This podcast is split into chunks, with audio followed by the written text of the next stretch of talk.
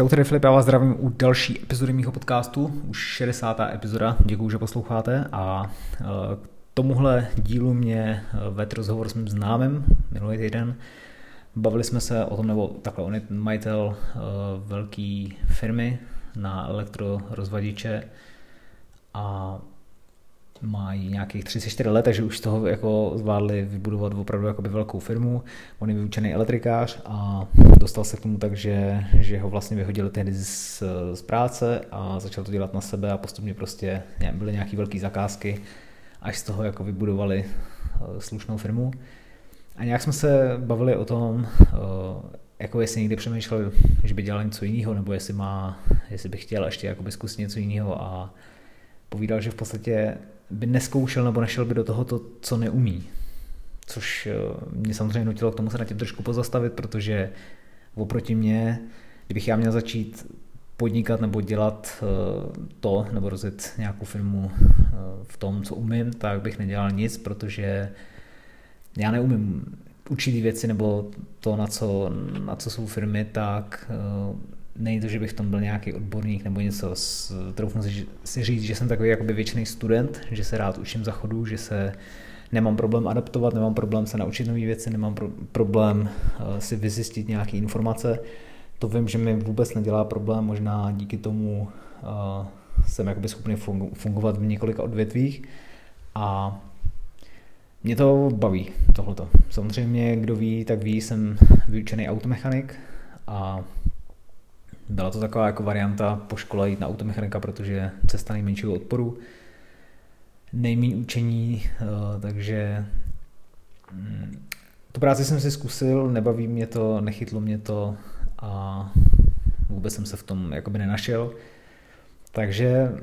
ale zpátky k tomu, nějak mě to jakoby navedlo k tomu se dívat na tyhle věci nebo vidět to eh, z té perspektivy, že jsou v podstatě, jo, jsou, pak jsem si uvědomil, že jsou lidi vlastně, kteří to, co umíte, v tom začnou podnikat na druhou stranu, eh, když se potom podívám na sebe, tak eh, nemusí to být jakoby něco konkrétního, nebo nemusím být eh, odborník v jednom oboru, abych v tom začal podnikat, protože fakt důležitá je ta kreativita, nějaká ochota se učit, nebát se prohrát, nebát se toho, že prostě něco nemusí vít, což prostě k tomu patří a nějak spíš jakoby zkusit to, co člověk chce zkusit bez ohledu na to, jestli se v tom úplně vyzná nebo nevyzná, ale zase jakoby je to uh, o člověku, o, o té individualitě, protože někdo opravdu by se nepustil do něčeho, čemu nerozumí nebo o čem ví minimum. Takže, takže záleží, jak uh, kdo na tohle kouká. Každopádně hm, tím jsem chtěl, nebo abych to nějak tak schrnul, tak v podstatě, že to asi není úplně eh, jenom o tom vždycky to, co člověk vystuduje, tak že by třeba v tom měl dělat, nebo, eh, nebo se držet tak by takového nějakého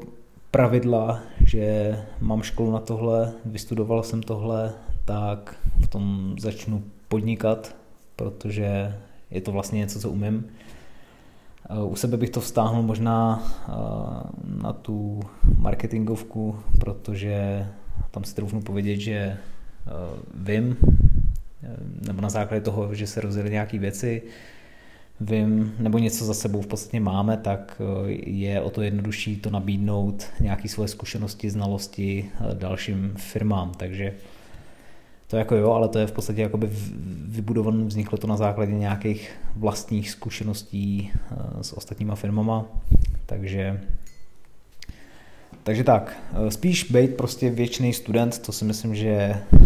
je vodost důležitější, než to třeba soustředit se jenom na jeden obor a striktně se toho držet, ale nebát se prostě nových věcí. Když je člověk v nějakém takovém věku, že úplně třeba nemá co ztratit, nebo vždycky, kdyby náhodou prostě to nevyšlo, takže může začít budovat všechno znova a v podstatě furt, furt bude dostatečně mladý, aktivní, plný energie